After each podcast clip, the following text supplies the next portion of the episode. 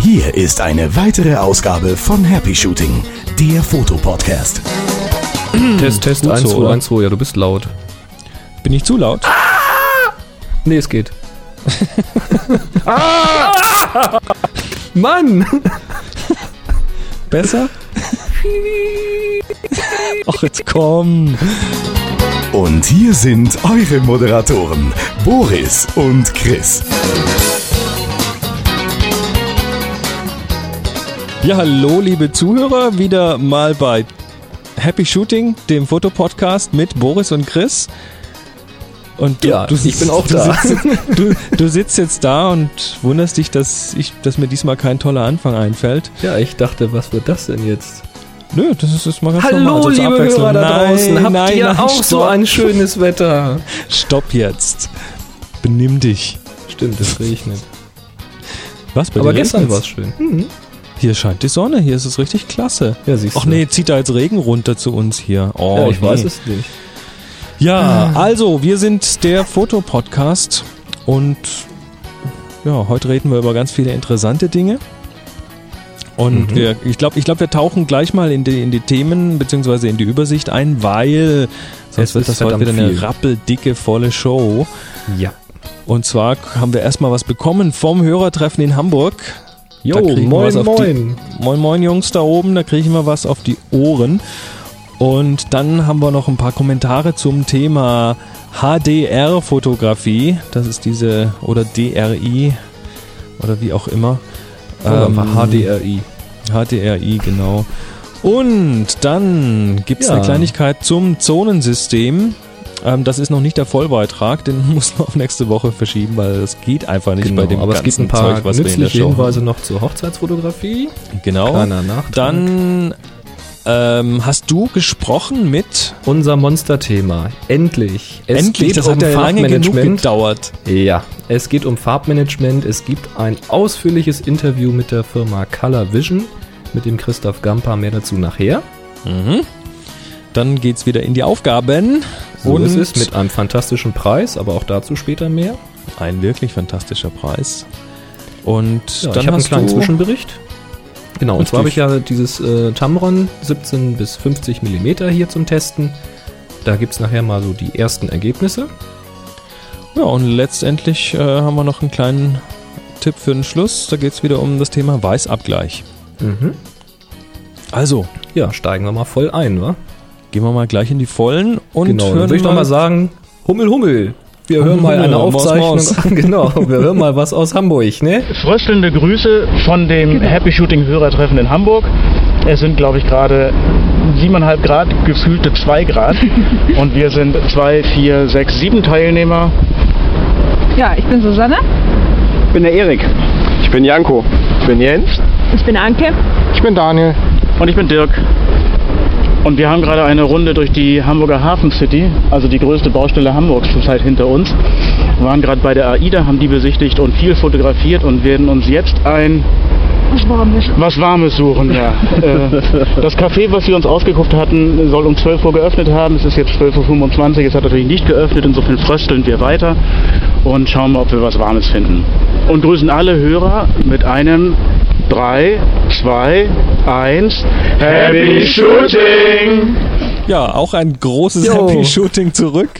Mann, seid ihr Frostköttel. Ihr wisst doch als alter Hamburger, es gibt kein falsches Wetter, nur falsche Klamotten. Na, Du, du bist ja alter Hamburger. ich komme daher, ja. Ja, ich habe ganz viele Freunde da oben. Ja, da müssen wir uns Also- da mal alle gemeinsam treffen, glaube ich. Hörertreffen in Hamburg mit Boris und Chris. Na, jetzt versprechen wir mal nicht zu viel, Nein, sonst wollen die, das, dass wir das einlösen. ist schon ziemlich weit weg von uns. Ja. Jetzt Vor müssen wir uns erstmal auf unseren nächsten Workshop vorbereiten. Ganz ich habe heute, genau. ich hab heute Stühle bestellt. Ja, das ist gut. nee, ich habe ja, ich hab ja hier äh, letztes Jahr 14, Es klingt jetzt gerade 14 so, als ob wir keine Stühle gehabt hätten. nein, ich habe ja hier 14, 14 richtig praktische, bequeme, stapelbare äh, so Konferenzstühle, die auch die sind richtig super. gut sind, ja. Und ähm, habe irgendwie hatten wir da 15 Anmeldungen und haben gesagt, okay, dann nehmen wir halt 15 rein und da wollte ich dann irgendwann auch noch mal hier Stühle aufstocken und dann habe ich heute Mittag ähm, bin ich nochmal durch die Anmeldung gegangen, weil ich da jetzt noch eine Mail rausschicke an alle Teilnehmer und dann ist mir aufgefallen, hoppla, wir haben einen Stuhl zu wenig. Ups. Und habe dann heute Mittag gleich nochmal beim Büromöbellieferanten nochmal ein bisschen aufgestockt an Stühlen. Na, dann brauche ich ja das nächste Mal nicht auf deinem teuren Bürostuhl sitzen. Auf meinem tollen Bürostuhl. Dann hast du den für dich. Ja, genau. Dann kriegst du nämlich auch so einen Holzstuhl. Ist ja gar nicht Holzstuhl. Die sind auch bequem gewesen. Ich habe da auch drauf gesessen. Eben, da sitze ich auch öfter mal drauf. Mhm. Also, toll. sogar bequeme Stühle gibt's auf unseren Workshops. Wer hätte das gedacht? Wer hätte das gedacht? Wobei, Ja. so, so wie wir die Teilnehmer rumscheuchen, viel gesessen wird ja nicht. Nein, eigentlich brauchen wir keine Stühle. Für die zwei Sessions, wo wir länger sitzen. Richtig. Passt schon. So, Thema HDRI. HDR. Belichtungsreihen, ganz genau. Da haben wir einen Hörerkommentar bekommen. Jetzt habe ich, ich habe immer die schweren Namen. Equitas? Equitas, A-E-Q-U-I-T-A-Z, Equitas würde ich sagen. Equitas. Hoffentlich. Ähm, guten Abend. Ansonsten- In der heutigen Folge habt ihr etwas über Belichtungsreihen erzählt und wie man kontrastreiche Bilder mit Hilfe von Ebenenmasken erstellen kann. Wenn man einen nicht zu hohen Wert auf individuelle Anpassungen legt und keine Stunden in Photoshop verbringen will, da habe ich hier was Tolles gefunden. Und Da sch schreibt er einen Link, den findet ihr jetzt bei uns in den Show Notes auf www.happyshooting.de. Das ist nämlich mal wieder ein Link zu traumflieger.de. Und Da gibt es Ah. ein DRI-Tool. So, und dieses Tool gibt es allerdings leider nur für Windows, schreibt er hier. Erstellt aus einer Belichtungsserie ein, wie er findet, de- detail- und kontrastreiches Bild. Jedoch sollte man die Fotos mit einem Stativ oder ähnlichem aufnehmen, da das Programm die Bilder nur zusammenrechnet, aber nicht ausrichtet. Und eine anschließende Tonwertkorrektur ist auch nicht unbedingt fehl am Platz. Gut, Stativ ist sowieso ein guter Tipp, wenn man solche Dinge macht. Und ja, eine Tonwertkorrektur ist sowieso auch immer ein guter Tipp. Mhm. Also die, die Beispielbilder hier, die sehen doch sehr beeindruckend aus.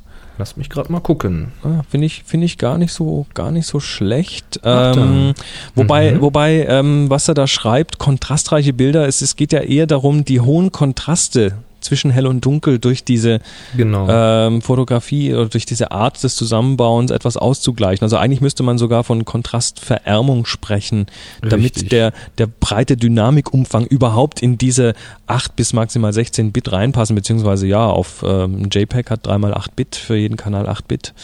Also eigentlich sind es ja 8 Bit Bilder, wenn man es genau nimmt. Mhm. Das heißt, äh, da können 256 Helligkeitsstufen pro Kanal abgebildet werden. Viel ist das ja nicht. Ich denke mal, was er oder sie, ich weiß jetzt nicht bei dem Namen, meint, ähm, ist eher, dass eben, also mit kontrastreich nicht, dass das Bild wirklich in sich kontrastreich ist, weil wie du gerade beschrieben hast, ist es ja genau eben nicht, sondern dass man eben sehr viel Kontraste im Bild sichtbar hat. Also von Das sehr hell bis sehr dunkel. Genau. Ähm, das, also Ja, aber ich habe die Beispiele also- hier vor mir, das ist schon, doch. Also die sehen, ich meine klar, so Beispielbilder auf Webseiten sehen immer super aus. Das kann jetzt alles Mögliche klar, sein, aber ja, Ähm, nee, also müsste man mal probieren. Jetzt ähm, habe ich ja glücklicherweise auch noch einen PC hier, da könnte ich ja eigentlich mal reingucken. Aber Ja, den Link gibt's Genau, in den, den stellen wir mal rein. Ich habe einen virtuellen, da kann ich das auch mal mit ausprobieren. Ah, wie schön. Genau. Dann haben wir hier noch einen. Ja, jetzt komme ich wieder mit einem Genau. komplizierten Namen. K- Kohlmanns, Kolmau. Er sagt, er spricht sich aus wie das Senfpulver. Das hilft mir nichts, weil ich das Senfpulver nicht kenne. Ah, Das Senfpulver ist, ach, da steht's ja genau. Das, das Senfpulver ist ähm, britisch, also zumindest englischsprachig und heißt deshalb Colemans. Also Mhm. wahrscheinlich Colemans. Lesen wir doch mal vor. Ich habe heute euren Podcast zum Thema Kontrastreduktion gehört. Wenn ihr mal in eure Bilderflut schaut, findet ihr dort eines meiner Beispiele mit dem Thema Kirchenfenster. Es besteht aus einer Belichtungsreihe von neun Bildern. Im Prinzip geht es recht einfach im Vergleich zum Kopieren von Masken auf Planfilm wie früher. Man muss sich nicht mal eine Maske selbst malen. Das geht recht einfach im Photoshop mit Bordmitteln. So, und Dann, dann, noch mal kurz zur Erinnerung, du hast ja letztes Mal erzählt, man legt einfach zwei, zum Beispiel zwei, das können natürlich auch mehr, Belichtungen auf mehrere Ebenen übereinander, richtig. maskiert das Bild und malt dann mit einem ähm, feinen Pinsel, beziehungsweise mit einem Pinsel, der eine weiche Kante hat, den Bereich frei, den man jeweils sichtbar haben möchte. Richtig. Und da sagt er, das geht auch automatisch. Das kann man auch ein Stück weit automatisieren, indem man dann eben, also er, er schreibt dann, er, er, was war das denn? Das war die Teekanne. Mach einfach weiter. Ich, ich kopiere nacheinander von hell in Klammer überbelichtet nach dunkel in Klammer unterbelichtet eine beliebige Anzahl Bilder in ein Dokument. Dann wende ich auf alle Ebenen außer der untersten folgende Befehle an. Und da hat er sich eine Aktion dafür programmiert. Er wählt erstmal aus über Auswahl Farbbereich auswählen, Auswahl Doppelpunkt Lichter. Damit kann man quasi nur die hellen Bereiche des Bildes auswählen. Ähm, gibt auch noch einen Shortcut in der Kanalpalette mit gedrückter Apfel-Command-Taste auf den RGB-Kanal klicken. Äh, ist nicht das ganz das gleiche, aber fast schreibt er hier. Also auf jeden Fall eine Möglichkeit, quasi die hellen Bereiche des Bildes auszuwählen. Dann erzeugt er eine weiche Auswahlkante mit einem Radius von 10 bis 50 Pixeln. Zum Beispiel beim 10 Megapixel Foto. Das ähm, Ja, da muss man mal experimentieren. Was muss man ein bisschen einfach. experimentieren, aber man kann ja die Auswahlkante dann auch weicher machen. Und dann klickt er in der Ebenenpalette entsprechend auf Ebenenmaske hinzufügen. Das macht er dann bei den anderen, eins nach dem anderen auch. Und dann schreibt er weiter, bei dem Motiv des Kirchenfensters hatte ich das Gefühl, dass ich im Altenberger Dom das Licht anknipse. ja, also ähm, ist, ist auch eine Methode, klar. Also den Ähm, Link stellen wir auch in die Shownotes, da könnt ihr euch das die- Kirchenfenster mal angucken. Wobei die Von-Hand-Methode, die funktioniert speziell gut, wenn man sehr abgegrenzte Bereiche hat, in denen man das anwendet. Zum Beispiel eben ein dunkles, eine, eine, eine dunkle Wand mit einem ganz hellen Fenster oder sowas. Ähm, da kann das ganz gut funktionieren und ist zumindest für mich erstmal auch viel leichter zu verstehen. Aber natürlich, man kann aus einer Ebene, aus einer Ebene entsprechend hellere Bereiche auswählen. ja, also die diese Geschichte mit Auswahl Lichter, das wird auf ziemlich vielen Webseiten erklärt. Die Genau. einen erklären das sehr kompliziert und die anderen, so wie Colemans eben hier, ziemlich einfach. Mhm. Also manche machen da echt eine Wissenschaft draus. Es ist nicht so schwer. Es geht eben darum, immer ähm, die hellen Bereiche dieses Bildes zu nehmen, angefangen beim dunkelsten irgendwie. Und dann klappt das so. Und dann schickt er uns noch als äh, zweites PS ähm, einen Link zu Schniekebrunz. Das ist aber nicht, das ist aber nicht Das unser. Schniekepunz. Das ist Nee. falsch, das heißt Schniekipunz. Ja, Wollte ich noch mal sagen. Aber jetzt nicht wieder anfangen. Nein, ich, ich verkneife mir den Lachanfall Okay. heute. Ich habe ich hab die ganze Woche gelacht. Das muss reichen. Schniekipunz. Prima. Oder ich fange vielleicht auch noch mal ein bisschen an. Jetzt geht das wieder. Ah, nein, nein, nein, stopp, halt, halt, halt. Ja. Ähm, ja, Ja. Jetzt verweisen wir mal auf einen anderen Fotopodcast. Mhm. Und zwar ähm, haben wir eine Mail bekommen von, äh, ich habe den Namen wieder nicht parat, Nee, ich Ähm, leider auch nicht. macht aber nichts. Ähm, Ich guck der hat nach. uns, der oder die hat uns folgende Mail geschickt, auch zur Hochzeitsfotografie, und da hatten wir ja letzte Woche drüber geredet, über die Hochzeitsfotografie, gibt es eine Podcast-Folge, diesmal von der Digital Photography Show. Da linken wir auch mal hin. Dort wird ein professioneller Hochzeitsfotograf interviewt. Er gibt einige Tipps und weist auf Tücken hin. Und dann ähm, verweist der auch noch auf eine Liste von Motiven, die man seiner Meinung nach in einer Hochzeit fotografieren sollte. Mhm. Also- zwar ist das der Daniel aus der Schweiz. Viele Grüße. Der Daniel, hallo. Und ähm, ja, das ist doch eine recht übersichtliche, war übersichtlich, eine recht volle Liste mit ganz vielen Dingen. Ähm, Übersichtlich geschrieben, aber recht umfangreich. Also umfangreich, da Bride Getting Ready, Dress and Accessories, Bride Alone, Bride with All Bridesmaids, Bride with Each Bridesmaid, Bride with Mother. Ich lese das jetzt nicht vollends vor, Ja, das alle Kombinationen 10% einfach. gerade. Also alle möglichen Kombinationen und so weiter.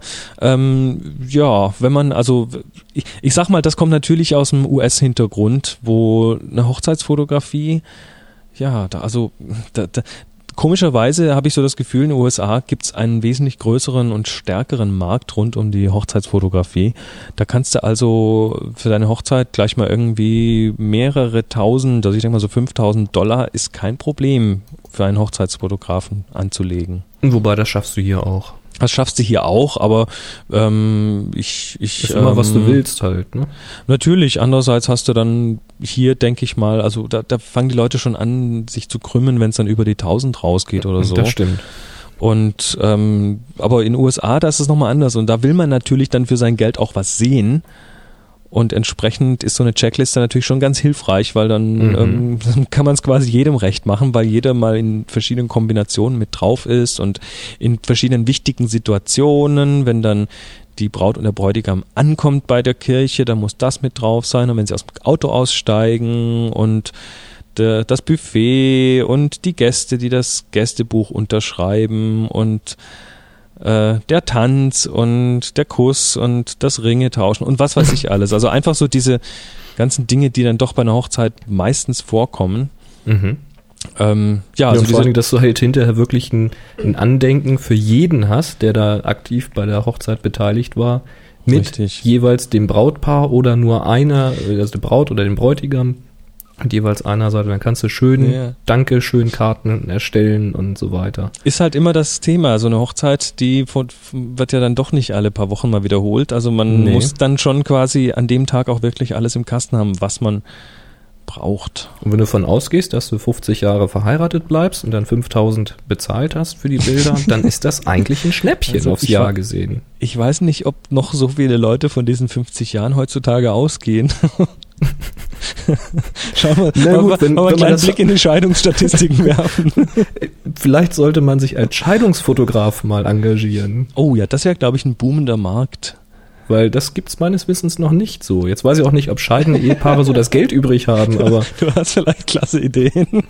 das könnte man vielleicht mal anregen. Äh, ja, das ist, äh, aber die Idee soll uns jetzt bitte keiner nachmachen. Ich werde das Nee, das gleich ist anmelden. äh, www.scheidungsfotograf.de ist gerade reserviert.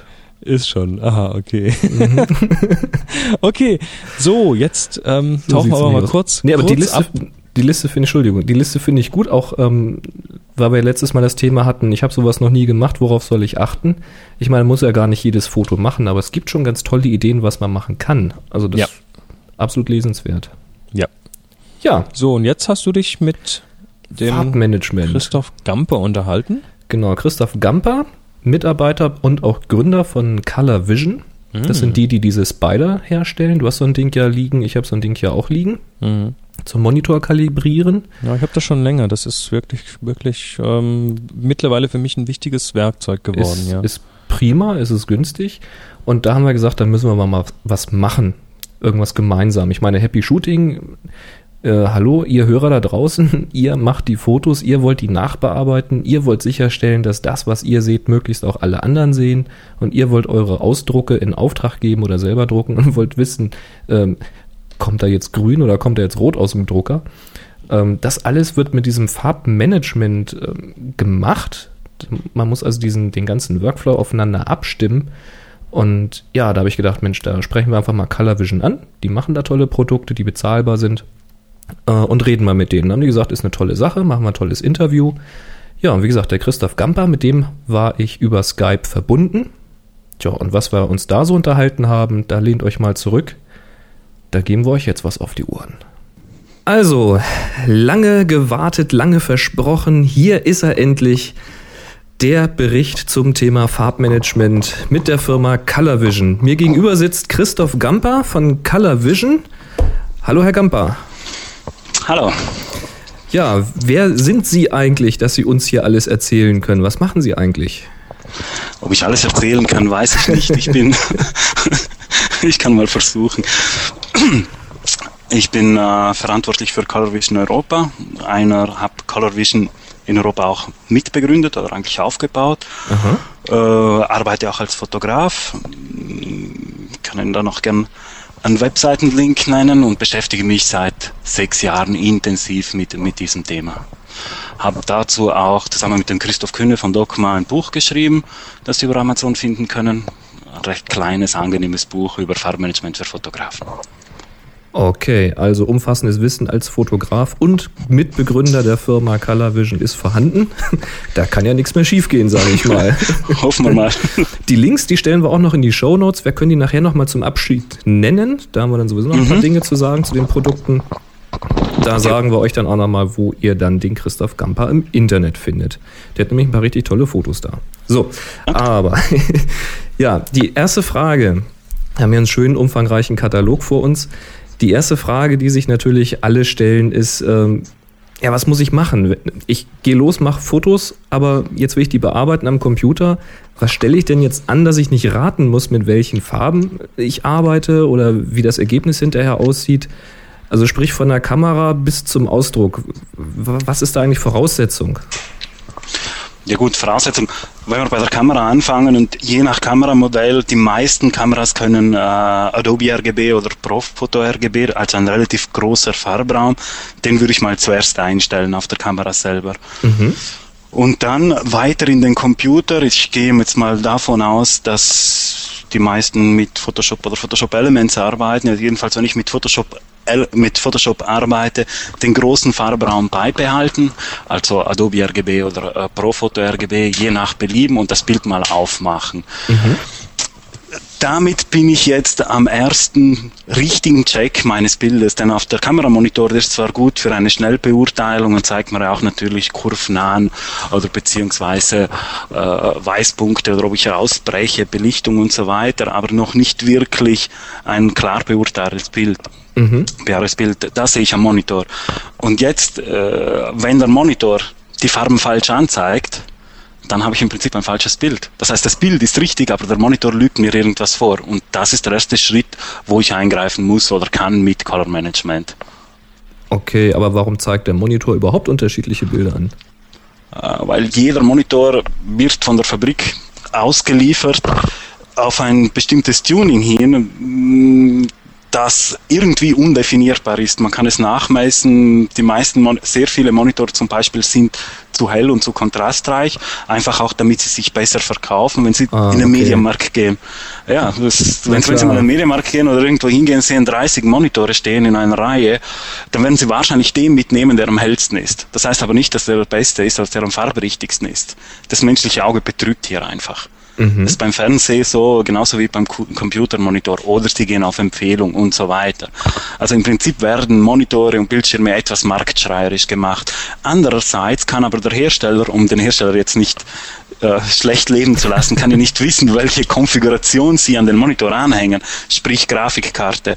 Und die Lookup-Tail in der Grafikkarte ist dafür verantwortlich, was der Monitor zeigt nach dem WESA-Standard.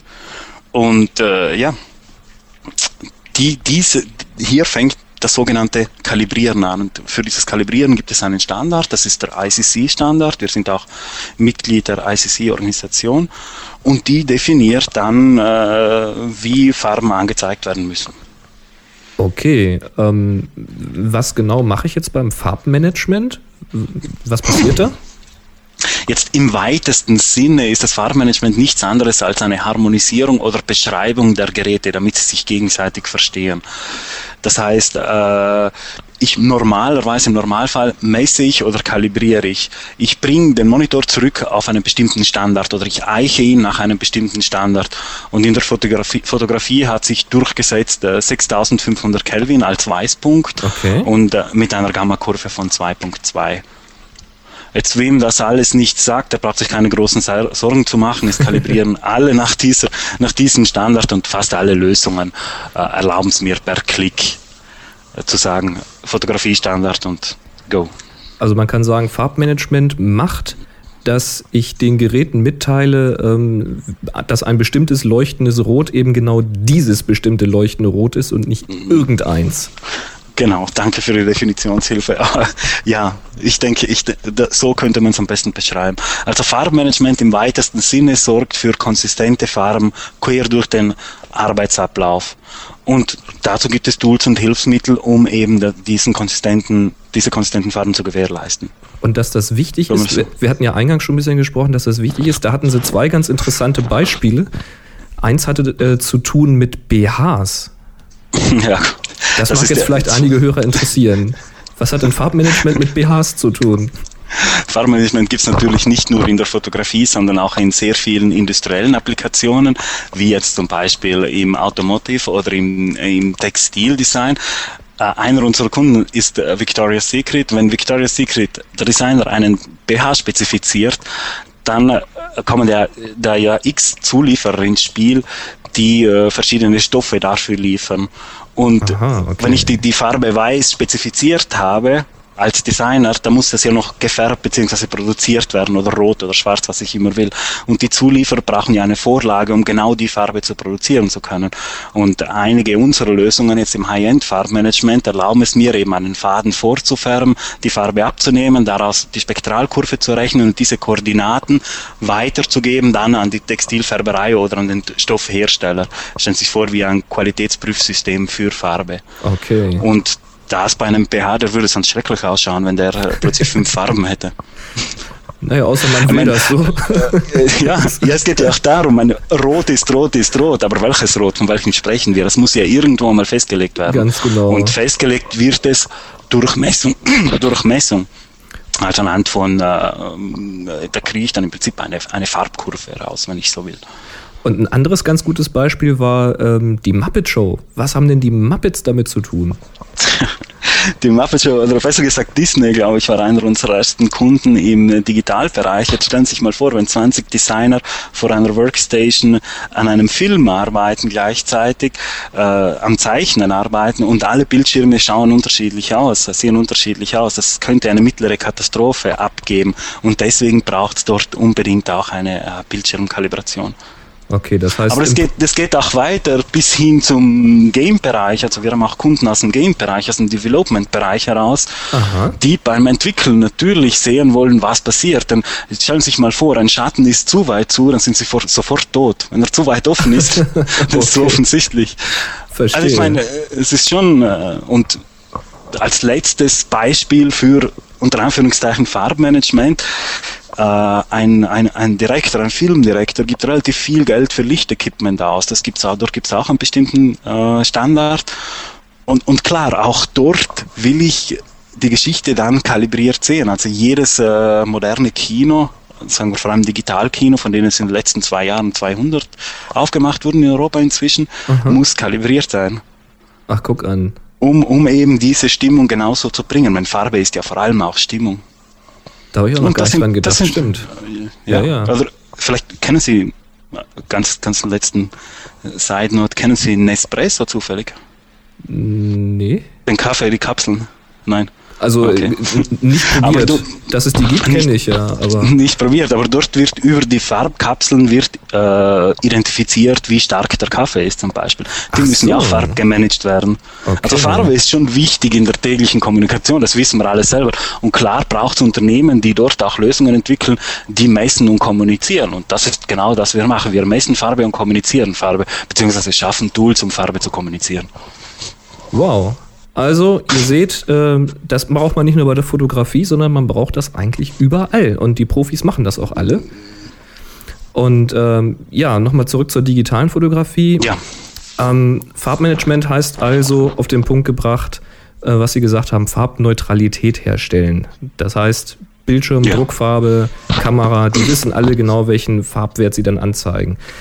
Ähm, aber ist das jetzt was für Profis oder nur für Profis oder ist das für- jeden? Also ich, ich glaube, seit digital erschwinglich geworden ist und, und seit, seit es wirklich äh, SLRs oder Single Reflexkameras, ich glaube inzwischen sind wir bei 500 Euro irgendwo oder 600 Euro irgendwo in den kleinen Serien, kann man sagen, Farbmanagement ist für jeden. Diese diese Tools, diese Farbmessgeräte, die eingesetzt werden, die waren noch vor fünf Jahren, lagen die bei über 1000 Euro das Stück und waren wirklich nur im Profibereich vertreten. Heute findet man Lösungen um die 80, 70, 80 Euro rum und sind da- damit für jeden interessant. Genauso wie für jeden Digitalfotografie interessant geworden ist, was vor sieben, acht Jahren ja auch noch nicht der Fall war.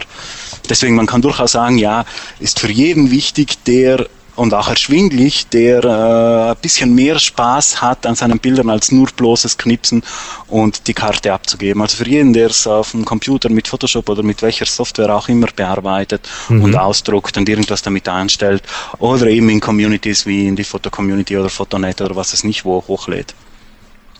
Klare Aussage. Also im Grunde genommen jeder unserer Hörer, würde ich mal sagen. Für den ist das was. Ich, ich, ich gebe Ihnen mal eine, eine, eine Idee auch von, von den Mengen an diesen Farbmanagementlösungen, die installiert werden. Ich meine, vor fünf Jahren haben wir, als wir angefangen haben, wir gesprochen über im Monat zwischen Europa und USA haben wir 300, 400 von den Geräten auf dem, im Monat im Markt gehabt. Heute sind wir bei Größenordnungen die weit über die, die, die nahezu an die 10.000 Stück pro Monat reinreichen. Das ist zwar noch immer noch nicht sehr, sehr viel, aber Pro doch schon eine Monat? interessante Menge. Ja, schon einiges mehr. Jetzt genauen Zahlen sind natürlich Unternehmensgeheimnis, aber wir sind ja nicht die Einzigen. Also ja, es ist ein, Oha. ein Zubehör, es ist ein Zubehörtool geworden. Das ist ein Durchsatz, mein lieber Scholli. Ja.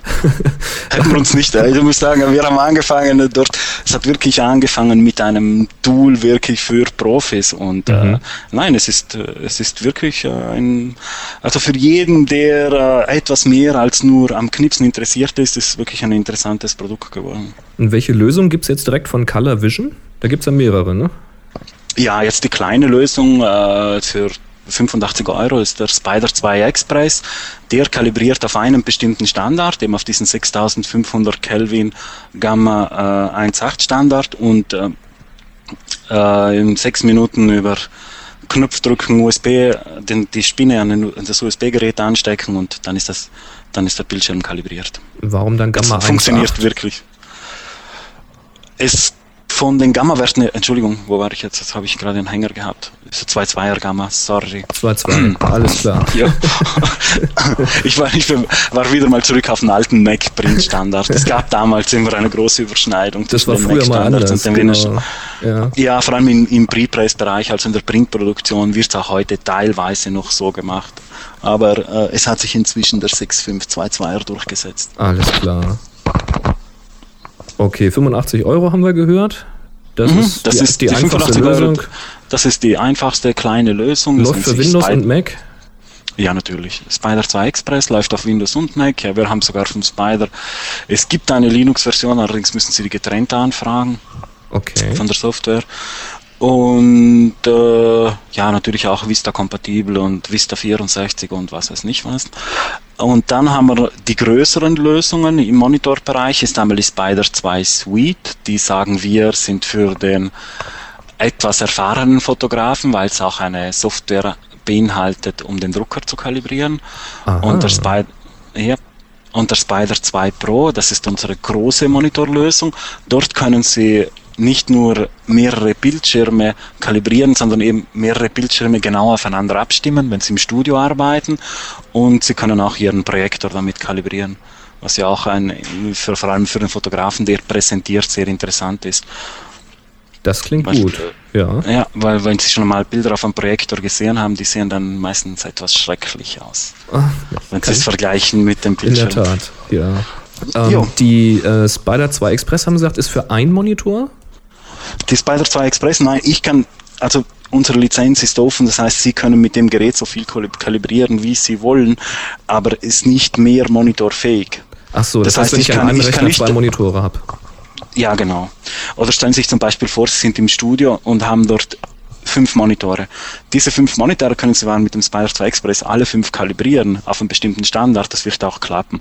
Aber wenn jetzt einer der Monitor, Monitore wesentlich schlechter oder wesentlich besser ist, dann müsste ich für den, jetzt gehen wir ein kleines bisschen ins technisch Eingemachte, dann könnte der eine unterschiedliche Leuchtkraft haben, einen Candela-Wert.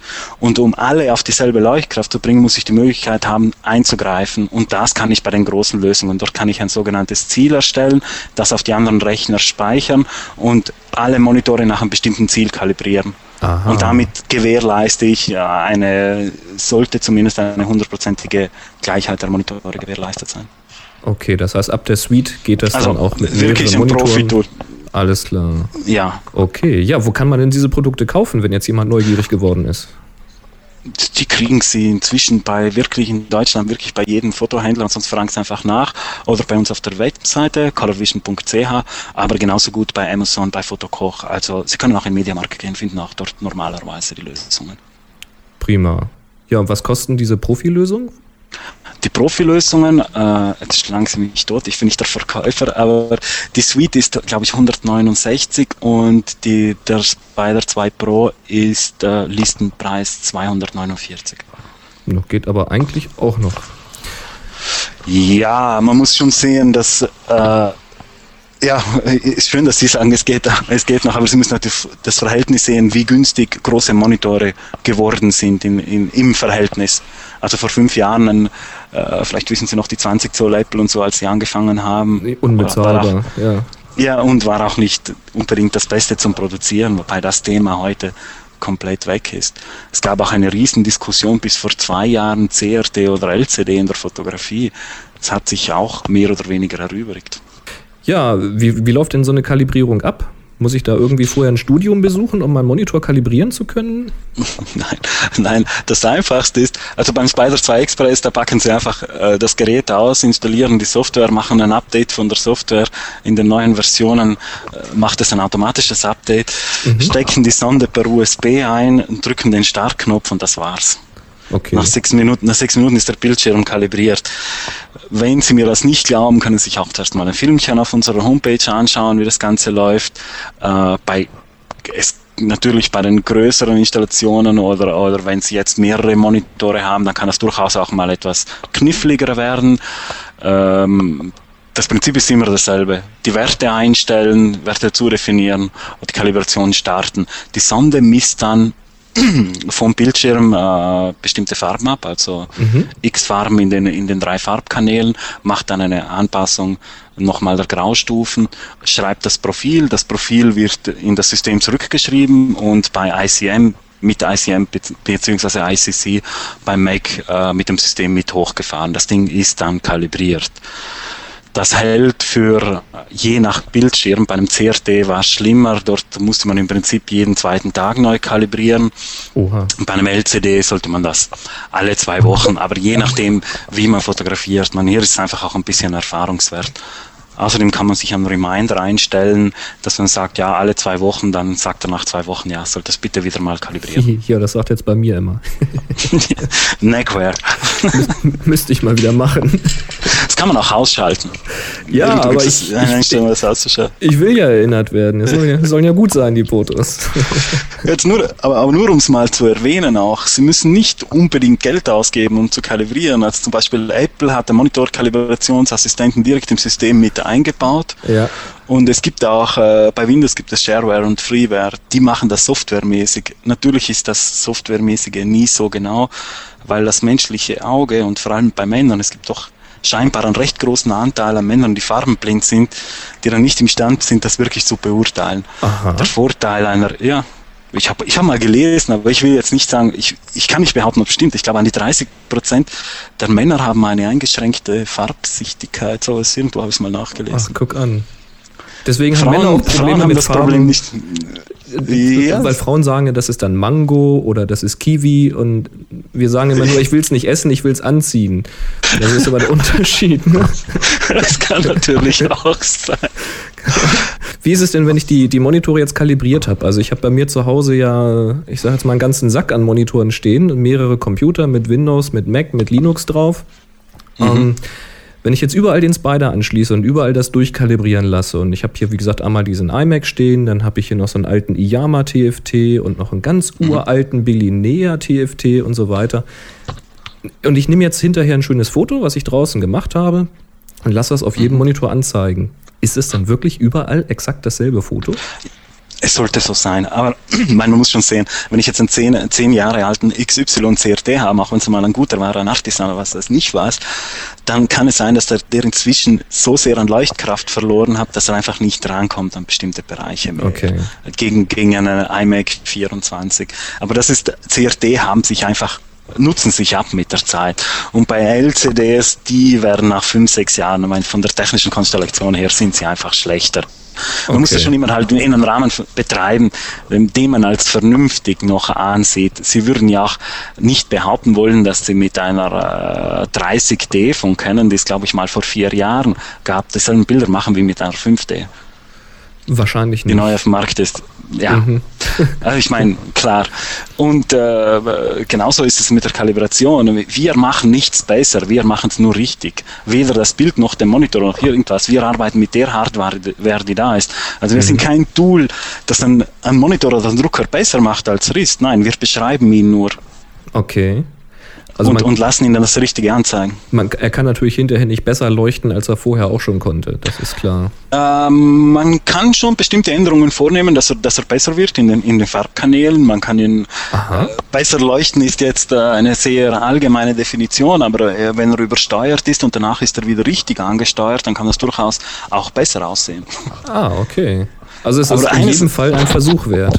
Das ist ein Versuch wert. Das ist eines, was interessant äh, ist, auch, auch zu dieser Thematik, ist, dass äh, zum Beispiel gerade jetzt äh, ganz kurzer Schwenk auf, den, auf einen Fernseher, wenn der falsch kalibriert ist, beziehungsweise wenn er übersteuert ist, kann das Ding durchaus äh, nach zwei Stunden, drei Stunden Kopfschmerzen erzeugen. Das wurde auch in den USA nachgemessen. Und wenn ich ihn wieder auf einen richtigen Standard bringe, so wie der Director Intent war, also im Prinzip den Kontrast und die Helligkeit wieder zurück dorthin bringe, wo es sein soll, dann ist das viel entspannender und angenehmer zum länger, längeren Film schauen.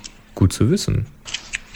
Und äh, was muss ich jetzt beachten? Also jetzt habe ich das Foto gemacht, mein Monitor ist kalibriert. Ich kann jetzt also ziemlich sicher sein, dass das, was ich hier bearbeite, wirklich die absoluten Farben sind. Wenn ich das Ding zu einem Profibelichter bringe, dann kriege ich ja mit ziemlicher Garantie auch genau dieses Foto.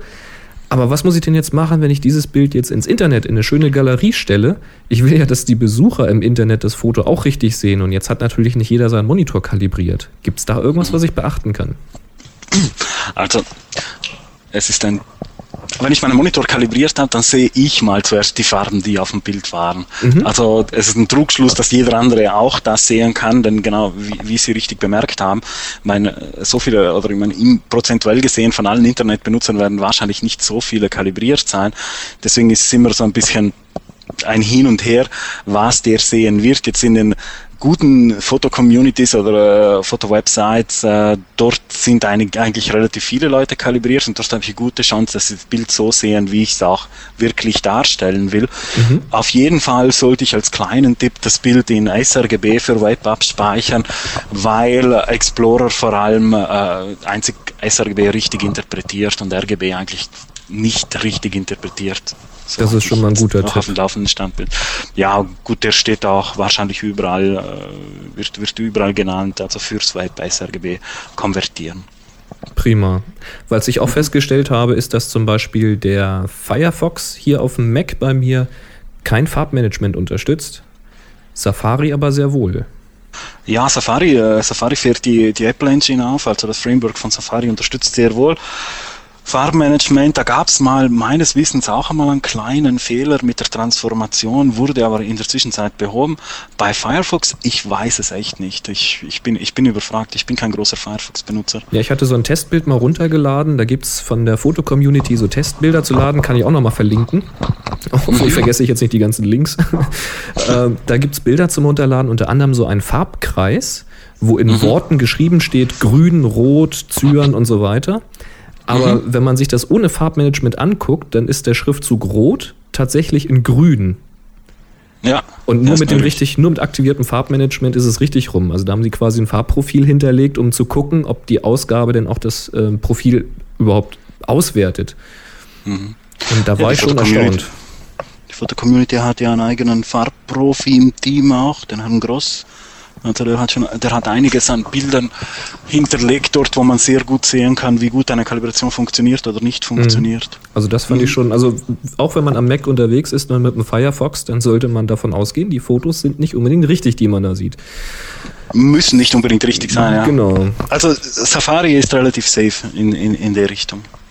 Okay, ja, dann haben wir im Grunde genommen jetzt gesagt, ähm, ich fotografiere möglichst mit einem großen Farbraum, mit Adobe RGB oder mit, was hatten Sie gesagt, pro Foto? Profit. Gut, es, es hängt davon ab. Es gibt also Farbräume, es gibt einige Farbräume. Wenn Sie im Adobe RGB bleiben, können Sie nichts falsch machen. Es gibt dann noch einen Profoto RGB, der von vielen äh, politisiert wird. Es gibt einen äh, europäischen Standard, den ECI RGB Farbraum. Äh, jetzt äh, schlagen Sie mich tot, aber es ist kein Riesenunterschied. Der, der Unterschied ist, wenn Sie einen kleinen Farbraum nehmen, wie, oder einen kleineren wie sRGB, der klippt, der nimmt bestimmte Bereiche raus. Okay. Und das würde nicht wirklich Sinn machen. Also wer das Ja. professionell machen will, stellt am besten an der Kamera Adobe RGB ein, bearbeitet dann das auch mit Adobe RGB auf einem kalibrierten Monitor. Ähm, vor dem Abspeichern fürs Internet dann konvertieren nach sRGB. Genau. Da wird man wahrscheinlich ein paar Kompromisse eingehen müssen, aber das ist ja erstmal egal.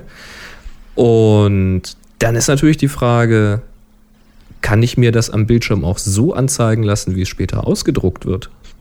Das kann ich, ja, das kann ich, vorausgesetzt, ich habe die richtige Software dafür. Okay, Jetzt- aber da, da würde ich dann sagen, für Druck machen wir einen zweiten Teil, weil wir sind schon ziemlich lang. Mhm.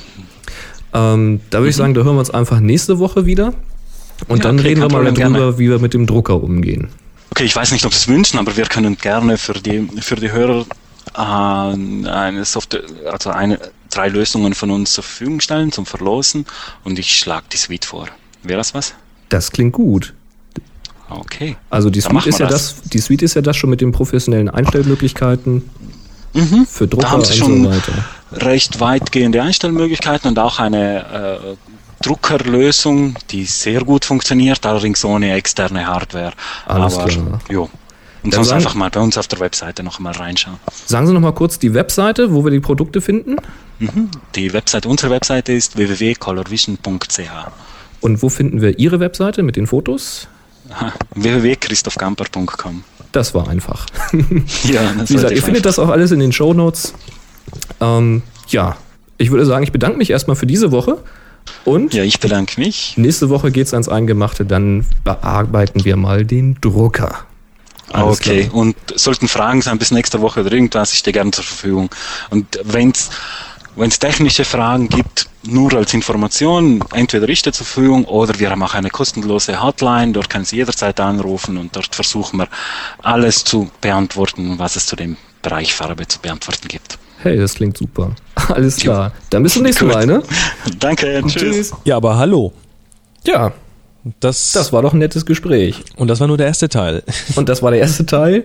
Wer mich kennt, ich komme mit einem Teil immer nicht aus.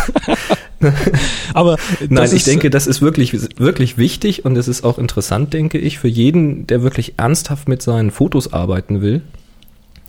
Also wie äh, der Herr Gamper schon gesagt hat, jeder, der nicht die Speicherkarte nimmt und irgendwo beim Schleckermarkt in so einen Entwickler reinschiebt, sondern jeder, der es ein bisschen intensiver machen möchte, für den ist das einfach ein wichtiges Thema. Und da kann man eigentlich wirklich viele Missverständnisse einfach ausräumen. Ja. Ähm, es wäre jetzt zu lang geworden, auch noch über den Drucker zu reden. Ich glaube, dann wären jetzt alle irgendwie mit blutenden Ohren nach Hause gelaufen. Ja, und außerdem wäre die Sendung dann wieder zwei Stunden lang. Äh, äh. Genau. Also nächste Woche machen wir weiter und da geht's dann alleine um die Druckerkalibrierung beziehungsweise Profilierung und was es da zu beachten gibt und welche Möglichkeiten man da hat.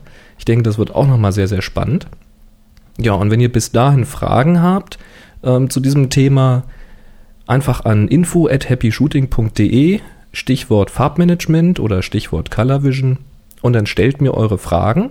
Ich werde das wieder sammeln, ähnlich wie bei diesem Rechte-Thema und werde gegebenenfalls versuchen, den Herrn Gamper nochmal ans Telefon zu kriegen oder ihm eine Mail zu schicken und dann werden wir die Fragen auch noch klären. Aber wie er schon gesagt hat, es gibt auch eine Hotline bei Color Vision, wo man auch anfragen kann und ja, nimmt das einfach in Anspruch. Die, so, die Jungs und Mädels da, die sind wirklich extrem auf Zack, sehr, sehr nett und äh, ich glaube, die verstehen ihr Handwerk. das muss man schon sagen. Gut, klasse. So, nächstes Thema. Schnell, schnell. die Zeit läuft. Ja, die Aufgabe. Und ich hatte ja die Aufgabe einsam gestellt. Und wie ihr ja inzwischen alle wisst, wir nehmen das hier immer schon vorher auf. Das heißt, es ist mal wieder Dienstag. Äh, 18.11 Uhr haben wir es jetzt gerade. Ähm, das heißt, ich kann jetzt mit Chris noch keinen Gewinner wählen, geht nicht. Ähm, äh, läuft noch bis 26.04.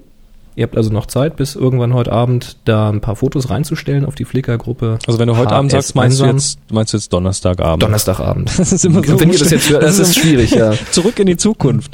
Ja, und vorwärts in der Vergangenheit oder so. Genau. Also, gestern war heute noch morgen oder, ne, ich weiß auch nicht. Also, ihr habt noch Zeit, heute am Donnerstag, äh, 26.04. stellt noch ein Bild rein, HS einsam. Es gibt einen Preis zu gewinnen.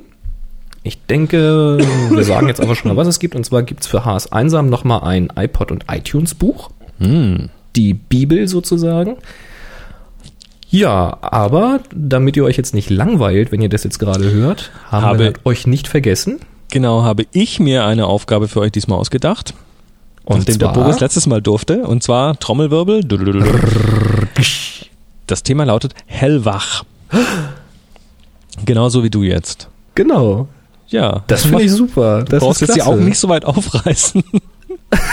ich sehe es förmlich vor mir. Das, Ja. hört man, das hört man an deiner Stimme, wenn du das. sowas tust. Das ist kein Witz. Ja. Also so, ah, merkst du nicht, merkst du nicht, wie ich Ja, gerade. klar. ah, Da okay. wird auch der Bildschirm ein bisschen heller hier. Aber bei dir vielleicht. ähm, nee, also hellwach, wenn ihr dran teilnehmen wollt, es sind ab jetzt zwei Wochen, also ab Mhm. dem 26.04. zwei Wochen. Und ähm, dann stellt eure Bilder dafür, jeder nur eins bitte, auf Mhm. Flickr, stellt das in die Gruppe Happy Shooting und fügt dem den Tag HS Hellwach dazu. Das war schon wieder deine Teekanne. Das ist nur die Teekanne. Und Niemand, niemand verletzt. natürlich wird auch hier wieder ähm, ganz Wert, ganz großen Wert darauf gelegt. Zieht nicht irgendein altes Bild aus, was ihr mal toll gemacht habt aus der Schublade, sondern macht was Neues und zwingt euch dazu, einfach auch mal über ein neues Thema nachzudenken. Nur so lernt ihr was und wir wollen ja, dass ihr was lernt. Und dann werden Genau. wir wieder per Zufallsgenerator einen Gewinner aus Genau. dieser Hellwach-Aufgabe auswählen. Und diesmal Also falls ihr, ein paar, ja, falls ihr ein paar Folgen übersprungen habt, wir haben früher die Fotos gesichtet und einen persönlichen Gewinner gezogen. Das machen wir seit ein paar Folgen jetzt nicht mehr, damit jeder die Chance hat, teilzunehmen und niemand Angst haben muss und sagen muss, oh, ich kann ja gar nicht gut fotografieren, da habe ich ja nie eine Chance. Jeder hat die gleiche Chance. Richtig. Macht fleißig mit, denn Und diesmal geht's in die Vollen. es gibt nämlich einen Hammer, hammermäßigen Preis. Ihr erinnert euch, ich habe das vor einigen Folgen schon mal angekündigt, dass wir an einer richtig fetten Sache dran sind. Hier ist sie.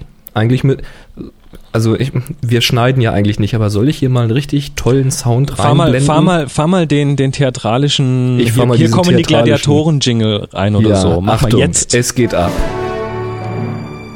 Meine Damen und Herren, nur bei Happy Shooting, nur für die Aufgabe Hellwach, die noch zwei Wochen läuft. Ich habe das Datum nicht vor mir, aber ich gucke schnell mal nach. Oh, der Kalender geht nicht so weit, aber sie wird zwei Wochen laufen.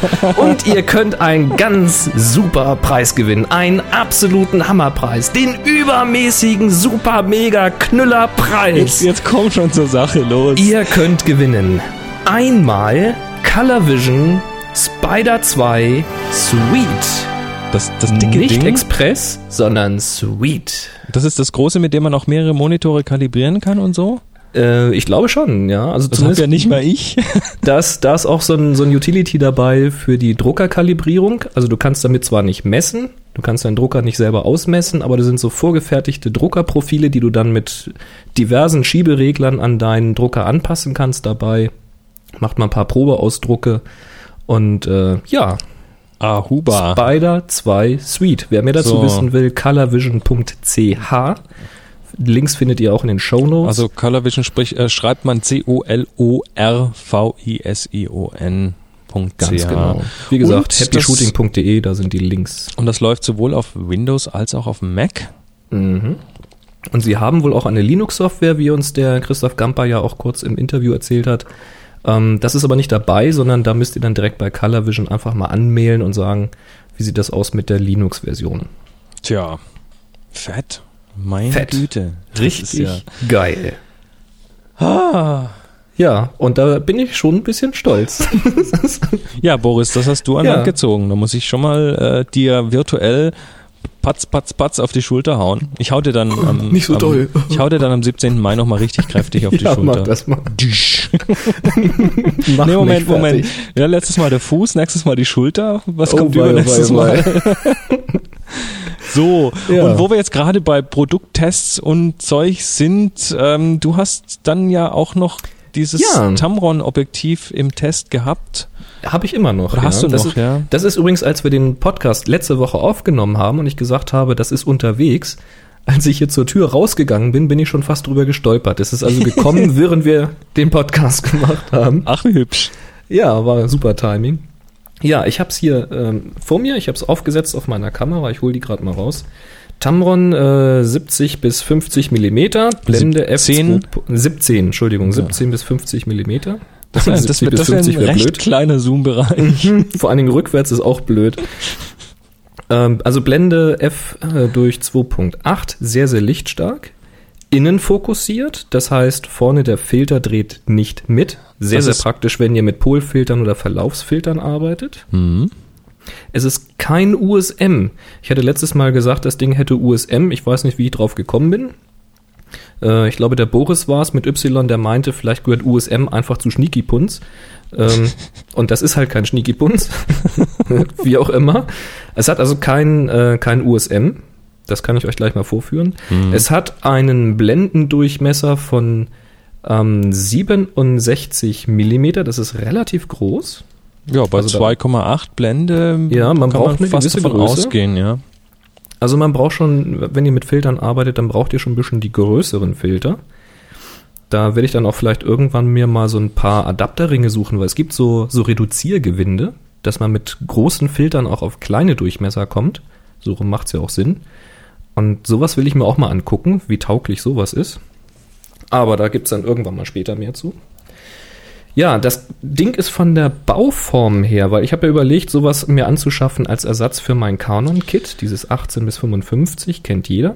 Also wir haben da einen, einen recht ähnlichen Zoom-Bereich, aber das ist Genau. einfach lichtstärker über den gesamten Bereich. Genau, auf- das auf Kit fängt bei 2.8. 3.5 an und geht, glaube ich, bis 5.6. Mhm. Und dieses Tamron, wir reden durchgängig von 2.8. Und das ist echt, das ist ein gigantischer Vorteil.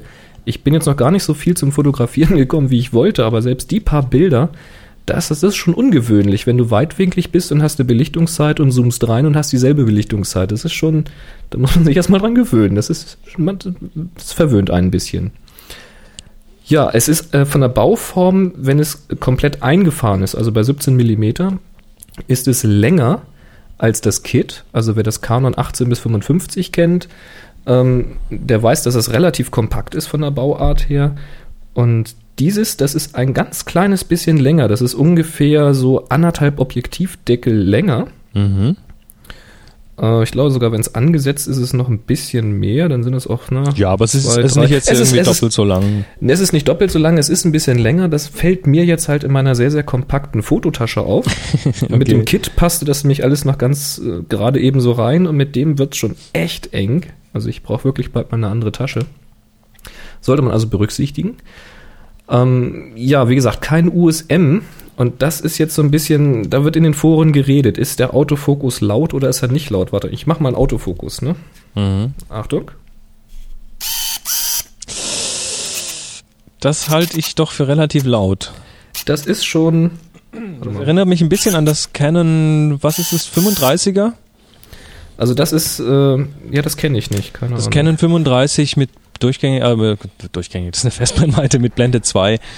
Ähm, das hat auch so einen, so einen leicht quengeligen Motor. Ja, ja, das, das schreit ziemlich. Also da, da, da bin ich auch mal in einer Situation, da habe ich, da habe ich mal, ich glaube, die Hochzeit meiner Schwester fotografiert und bin da irgendwie mit dem Ding dann bei der leisen Zeremonie dann doch irgendwie, das war mir echt unangenehm, ja, weil immer alle rüber geguckt haben. also hier, hier zum Vergleich das Kit-Objektiv. Mhm. Ja, das ist deutlich. Du bist jetzt gleich weit vom Mikrofon weg. Gleiche Entfernung. Hm. Naja, gut. Also ähm, das Tamron ist relativ laut und es ist sehr ähm, hoch von der Frequenz. Äh, ich könnte jetzt noch zum Vergleich ein echtes USM, also ein Ring-USM. Richtig, das zeigen. Canon, das hat ja nur einen, einen Das Canon hat auch nur normalen. normalen Motor drin, aber der ist irgendwie Ja. besser gekapselt. Oder das Getriebe, das Getriebe ist wahrscheinlich ein bisschen anders aufgebaut. Ja. Und hat weniger Weg zurückzulegen. Ähm, also das Kit ist deutlich leiser als das Tamron. Allerdings eben auch deutlich lichtschwächer. Tja, Und äh, wenn ich jetzt einen Ring-USM nehme, ich habe ja hier von Canon das 10 bis 22 Millimeter, das hat so ein Ring-USM, das ist ja so der Luxus, den es das überhaupt hörst gibt. du quasi das nicht mehr. macht jetzt aber keinen Sinn, das hier aufzuschrauben, weil das hört ihr jetzt nicht. ja. Also das, ist die, erstmal die USMs, die sind auch immer in der Regel immer die schnellsten. Ja, das ist, das ist dann super schnell. Also das ist ein Kompromiss. Also in der Kirche bei einer Taufe oder Hochzeit ist das vielleicht, weiß ich nicht. Ich muss mal in die Kirche gehen, wie laut das in der Kirche ist. Ähm, das ist vielleicht so ein bisschen Haken. Ja, dann gibt's ja für jedes Objektiv auf der Rückseite so einen Schutzdeckel, so eine Schutzklappe. Haben das Objektiv wegpackt, dass die Rücklinse da auch geschützt ist. Und ich habe ja nun mehrere Objektive und ich kann diese ganzen Deckel eigentlich alle untereinander austauschen. Also kann auch das Kit in diese anderen Deckel setzen. Jetzt sag bloß, der, sag bloß, der von Tamron ist zu flach. Der von Tamron ist zu flach. Da passt das Kit nicht rein, weil das, Das ja ein hatte ich- EFS ist. Ja, das hatte ich auch schon mal. Diese EFS, die, die ragen dann doch noch irgendwie einen Tick weiter hinten in die Ja. Kamera rein und Passt gerade brauchst nicht. Du, brauchst du diese, diese tieferen Deckel dazu. Das, ich glaube, ich weiß nicht, hatte ich das mal bei Sigma oder Tamron? Bei einem hatte ich das auch mal, ja. Also ich glaube, da haben die schlicht nicht dran gedacht. Das ist ein bisschen unpraktisch. Also, pff, wenn ich mir sowas dann kaufen würde, dann würde ich wahrscheinlich dafür sorgen, dass ich noch einen Deckel äh, mir so dazu hole. irgendwie. Ja, und, und den Deckel, den tauscht man ja normalerweise zwischen Objektiven, weil wenn man auch von dem einen Ja. Objektiv äh, den Deckel abmacht und das dann auf die Kamera macht, muss ja das andere Objektiv wieder irgendwie geschützt werden und dann macht es keinen Sinn mehr, Deckel mit sich rumzuschleppen. Genau. Die wandern dann quasi so mit der Zeit zwischen den Objektiven hin und her. Ja. Also da, ja, muss man mal gucken. Umgekehrt passt es wohl, aber naja. Das war mir erstmal aufgefallen. So, Mhm. und dann, ach so. Genau, der Zoom-Lock-Schalter. Da habe ich ihn gefragt, was ist das denn? Da gibt es nämlich einen Lock. Der ist so in Zeigefingerreichweite Mhm. am Objektiv. Und wenn ich den, wenn, wenn ich die Kamera auf 17 mm komplett ein, äh, das Objektiv auf 17 mm einfahre und ich mache diesen Lock, dann geht der Hebel so ein bisschen nach innen und zum Vorschein kommt ein, ein rotes Plättchen, also ein, eine rote Signalfarbe, dass das jetzt gesperrt ist. Und jetzt kann ich nicht mehr am Zoom drehen. Das ist jetzt fixiert. Fixiert.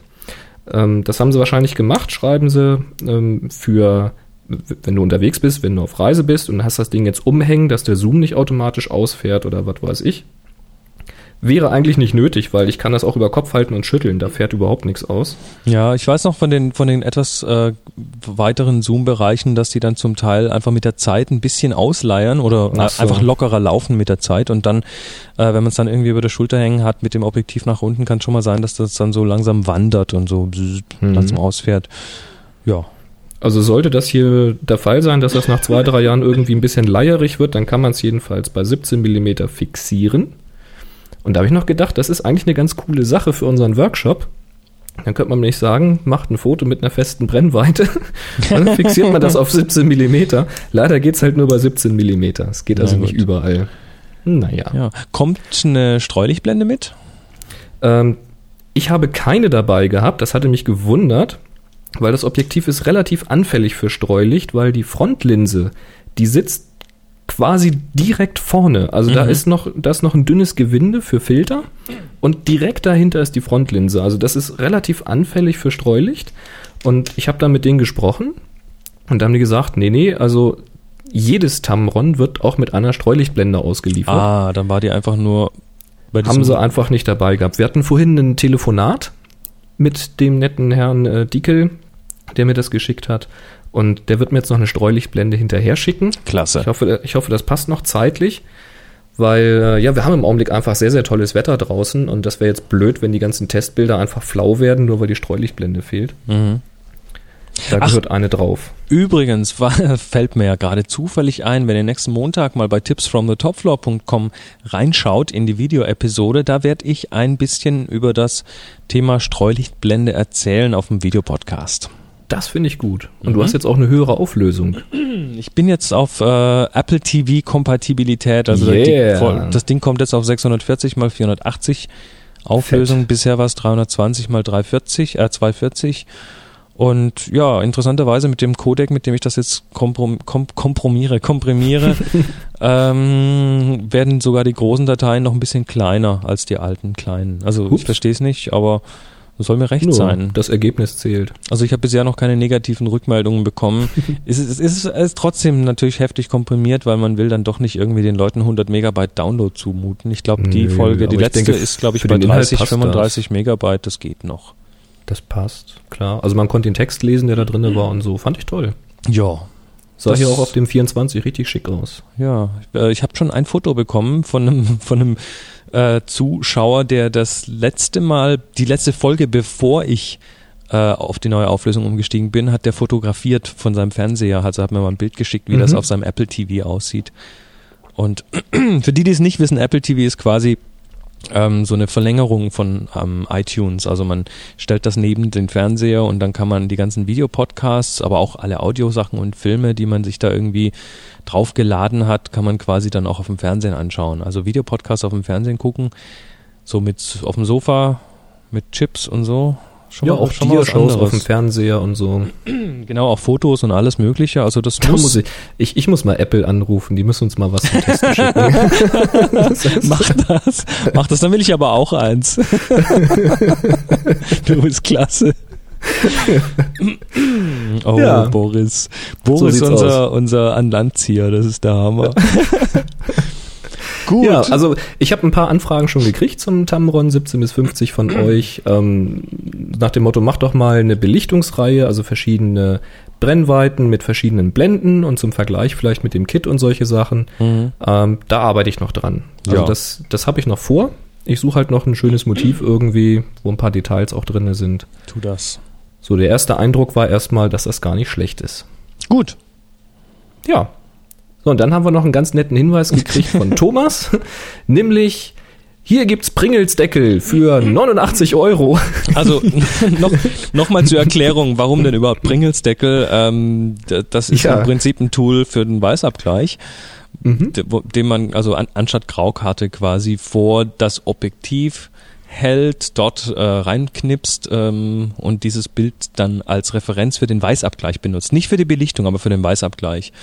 Und ähm, ja, das, da, da eignen sich die alten Pringles-Deckel, da gibt's wohl aber mittlerweile auch bei Aldi oder Lidl irgendwelche so Chips in der Röhre, die da wieder so einen Deckel haben. Die neuen Deckel von Pringles sind durchsichtig, da geht das nicht mehr so leicht, aber die etwas mhm. undurchsichtigeren, milchigeren, die sind ähm, auch durchaus noch zu finden und ja, das, das ist halt wirklich dann eine billige Art und Weise, doch einen recht ordentlichen Weißabgleich zu haben mit einem sehr kleinen Tool, was man da dabei hat und was auch überall in die, in die Fototasche passt.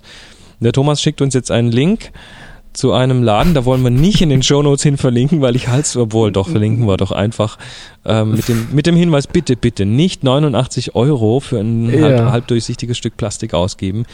Also ähm, da gibt's diese Dinger quasi professionell zum Force-Objektiv halten ja. und eben Weißabgleich machen. Also das ähm, ist wirklich, das ist ja. halt einfach so ein, so ein, so ein, ja, auch so ein milchglasiges Ding. Das also er schreibt hier, ich wollte euch nur mal mitteilen, dass man sich die Pringles-Deckel für den Weißabgleich auch professionell für 89 Euro kaufen kann. Und er schreibt weiter, aber die Anleitung ist nicht schlecht für alle, die nicht wissen, was sie mit den Pringles-Deckeln machen sollen.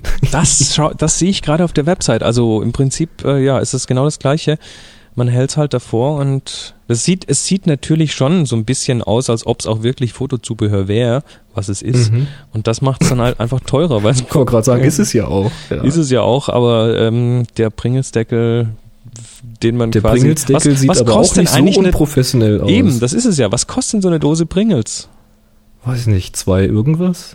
Höchstens. Also dafür quasi ähm, ein, ein Weißabgleichsfilter äh, plus Kartoffelchips, also was will man mehr? Kann man dann beim Fotografieren auch noch ein bisschen essen. Ach, apropos Kartoffelchips, äh, meine All Brown sind alle. sind die? Ja. Oh, jetzt hoffst du, dass wenn du wieder hier zum Workshop kommst, dass die Packung, die du hier vergessen hast, noch nicht angebrochen ist. Na, hast du? Ähm, das, das besprechen wir außerhalb dieses Podcasts, okay. Das, weißt du, manchmal muss ich ja dann doch recht lange und spät hier arbeiten. Und okay. Dann, ähm, nee, also lass Erik, mal. falls du, falls du zuhörst, also der Erik, der mir das da aus der Grenze von Dänemark geschickt hat. Äh, mail mich mal an. Ich hatte dir eine Mail geschickt, aber da kam irgendwie nichts zurück. Ich, vielleicht ist die bei dir im Spamfilter gelandet. Willst du ein florierendes ähm, Import-Business gründen oder was? Ja, ich dachte, ich importiere die einfach, verkaufe die auf dem Markt und verdiene mich dann dumm und dämlich und werde dann die, die Welt beherrschen. Ja, mach mal. Nein, aber vielleicht. Schnicki-Punz, sage ich dann vielleicht, vielleicht, vielleicht können wir noch mal einen Deal machen. Du kriegst auch die Kohle von mir. Also melde dich mal bei mir. Ja.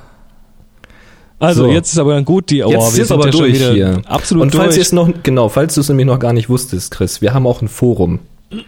Wusste ich das? Nee, das echt? Haben wir ein Forum? Wir haben ein Forum und zwar gehst du einfach auf www.happyshooting.de und dann ist oben unter unserem wechselnden Titelbild, da sind drei Knöpfe und auf einem steht Forum drauf. Dazu Und müsste ich aber lesen was? können. Vielleicht weiß ich es deshalb nicht. Das kann natürlich passieren. Deswegen machen wir ja auch einen Podcast und keinen Blog. ähm, nee, also du- jetzt hast du mich durcheinander gebracht. Also du kannst auf dieses Forum draufklicken und das ist kostenlos. Nein. Da kann man sich kostenlos registrieren. Nein, Boris, sag Einfach. das nochmal. Das ist kostenlos. Nein. Chris, das ist, kostet kein Geld. Es ist kostenlos, aber nicht umsonst. Weil da sind nämlich ganz, ganz viele nette, hilfreiche User und Userinnen. Geht Hörer und Hörerinnen. das? Genau. Sag's doch einfach so. Genau. Und äh, da hilft man sich gegenseitig und verabredet tolle User-Treffen wie das, was wir eingangs gehört haben in Hamburg und, und, und. Also ich kann euch nur empfehlen, schaut da mal rein. Und weißt du noch was? Nee, Wir haben auch einen Chat. nein. Und da ist fast jeden Tag was los. Da muss man auch, Da- auch wieder lesen können, oder? Ja, da ist auch ein Link zu, ne? Auch auf happyshooting.de. Ja, und da ist übrigens Und- direkt, direkt drunter ist nämlich auch nochmal ein Link und da möchte ich auch mal ein ganz herzliches Danke sagen allen, die uns bei potster.de so reichlich mit Sternchen beschenkt haben Ja. und die uns auch mit Abos dort beschenkt haben. Da, das ist dieser Knopf, den man, wenn man angemeldet ist, klicken kann. Haben sich, hat, einer hat sich sogar nochmal extra angemeldet, weil er uns Sternchen äh, gesch geschenkt hat, ohne angemeldet Genau. zu sein und die gelten dann nicht. Und dann hat er sich extra nochmal angemeldet und nochmal Sternchen. Also ganz herzlichen Vielen, vielen Dank. lieben Dank an alle. Das ist wirklich klasse und auch wichtig für uns, dass wir da sichtbar sind, weil sonst äh, macht uns keinen Spaß. Genau. nee. Gut. Ja, und außerdem haben wir auf unserer Webseite auch noch ein MyChingo-Applet. Ja, also das, Das heißt, heißt, auf Deutsch, äh, ihr könnt da eine Voicemail hinterlassen. Genau, Auf Deutsch. auf Deutsch eine Voicemail. Das ist toll. Ich wollte ja Sprachnachricht sagen. Ja, du. Und äh, ja, jetzt Super. aber genug rumgespackt hier jetzt ab, ab, ab mit uns. Genau, ich würde sagen, wir hören einfach mal auf. Wir sind sowieso schon wieder drüber und ähm, ja, joggt noch ein bisschen, fahrt in Ruhe nach Hause oder geht endlich arbeiten, falls ihr das auf dem Weg zur Arbeit gehört habt. Äh, ja, habt auf alle Fälle noch einen schönen Tag. Macht's gut. Bis zum nächsten Mal, oder? Ja, Also, drei, zwei, zwei, eins. eins. Happy, Happy Shooting. Shooting.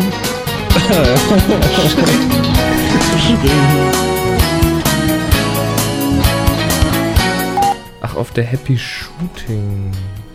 Sag das Sag doch. ich doch. Sag ich doch. Mann, hey, komm ja nicht so. So eine Scheiße.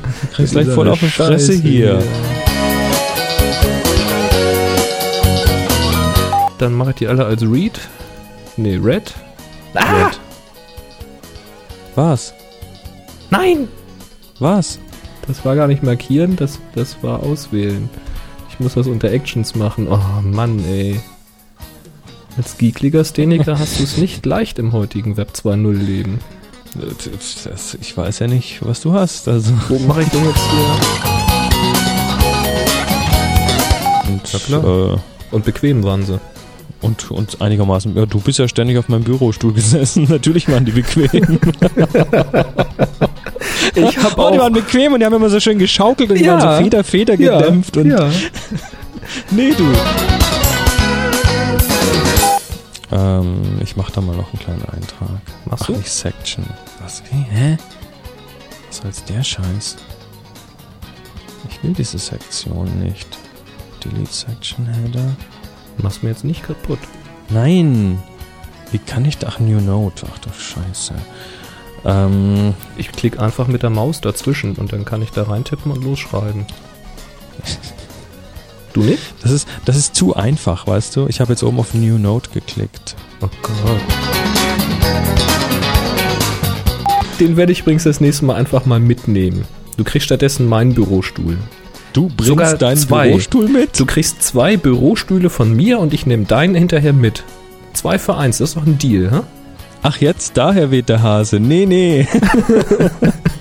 so machen wir das nicht. Das sind tolle Bürostühle hier. Die sind teuer gewesen. Mann. Meine Güte. Kannst du nicht mal irgendwas einfach machen? So, da ist ein Link. Für, du meinst für dich einfach. ja. Ja. Wo ich schon mal da bin. Da müsste ich mich ja, da müsste ich mich ja irgendwie in dein Ordnungssystem reinfügen. Nee, du. so leicht kriegst du mich nicht. Ja, das kann ich auch nicht verantworten, glaube ich. Genau. Bleib mal kurz dran, Sekunde. 21, 22.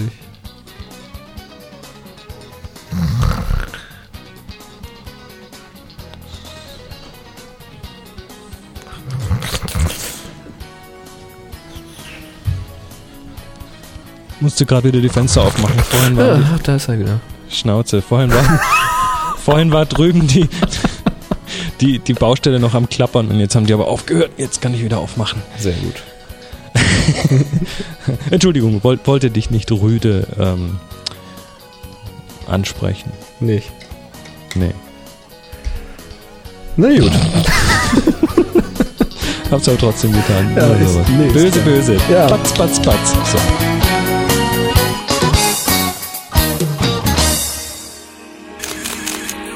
photocastnetwork.com, your photography resource in the potosphere.